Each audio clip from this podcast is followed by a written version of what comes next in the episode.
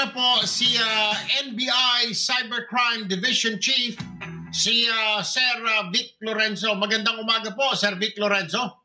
Ah, sir, good morning po. Good morning, sir. Opo. Sir, kasi over the weekend at ah, mga ilang araw na nauuso itong ah, face up, ah, yung mga lalaki gusto maging babae, ang dami ngayon, ah, may mga nag-warning na mga ika nga cyber experts sir na hinay-hinay daw kasi yung mga litrato nyo eh nadadagdag sa file ng face up at ah, ang problema dyan baka mapasok ng mga sindikato terorista magamit yung mga litrato ng mga tao sa kalukuhan, paggawa ng passport o mga ID, eh, delikado. Ah, tama po ba, Sir Vic?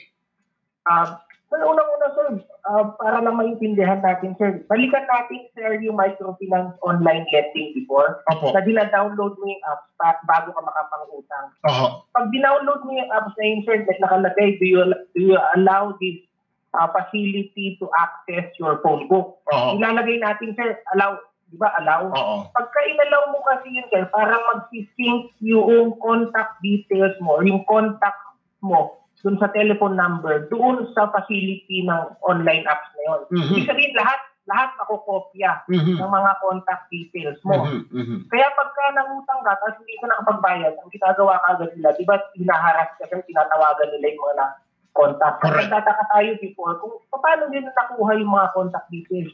Pero sa ating na rin ang galing, sir, ina-inalaw nila na i-access yung contact. Naku. Ganun din sa Face sir. Di ba, sir, sa Face App, Oo. pagka nag-download ka nun, may nakalagay doon, do you allow Face App to access your photos and videos? Pag clinic mo yung allow, sir, lahat ng info, lahat ng photos mo and videos mo, makokopya din nila. Nako, ang nakakatakot dito sa paano kung mahak ng mga terorista o sindikato yung kanilang ah, ika mainframe or kanilang ah, da- ah, database, ah, at, ah, Sir Vic. Tama? Ah, isa isa sa mga risk, sir. Ah, tapos dun sa user side, sir, pagka, di ba meron kang, alam mo, may sensitive materials ka dun, sir, Oo. ah, dun sa phone mo, pictures or videos, Oho. nandun na rin sa server na yun. Oh. Tap- Kung sakasakaling mahack yung server na yun, sir, lahat ng mga pictures mo, nandun na yun. Oo.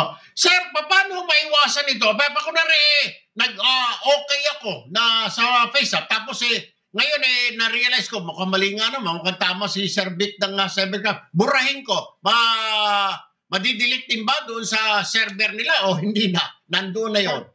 Sir, hindi na madidelete yun kasi nag-sync na yun dun, sir. Nasa server na yun nila yun at nandun na sa kanila. Hindi mo na makukuha yun. So, ang ah, payo mo, sir, hinahinay, ah, yung mga ganun, allow ah, ah, this ah, app to access your photo, telephone directory, ganun, di ba, sir? Oh, oh sir, uh, hinay-hinay tayo sir. Tapos ang unang-unang itatanong natin sa sarili natin is kung meron ba tayong compromising photos or videos dun sa cellphone natin. Pagka meron sir, huwag natin gamitin yung cellphone natin Oo. para paggamit at download ng app. yun ang problema doon, Diyos ko po. Eh, so, yun ho ang advice ninyo. Ah, ah, nako, maraming salamat po, Sir Vic Lorenzo, Hepe ng NBI Cybercrime Division. Magandang umaga po, mabuhay po kayo, Sir Vic. Salamat sir, salamat.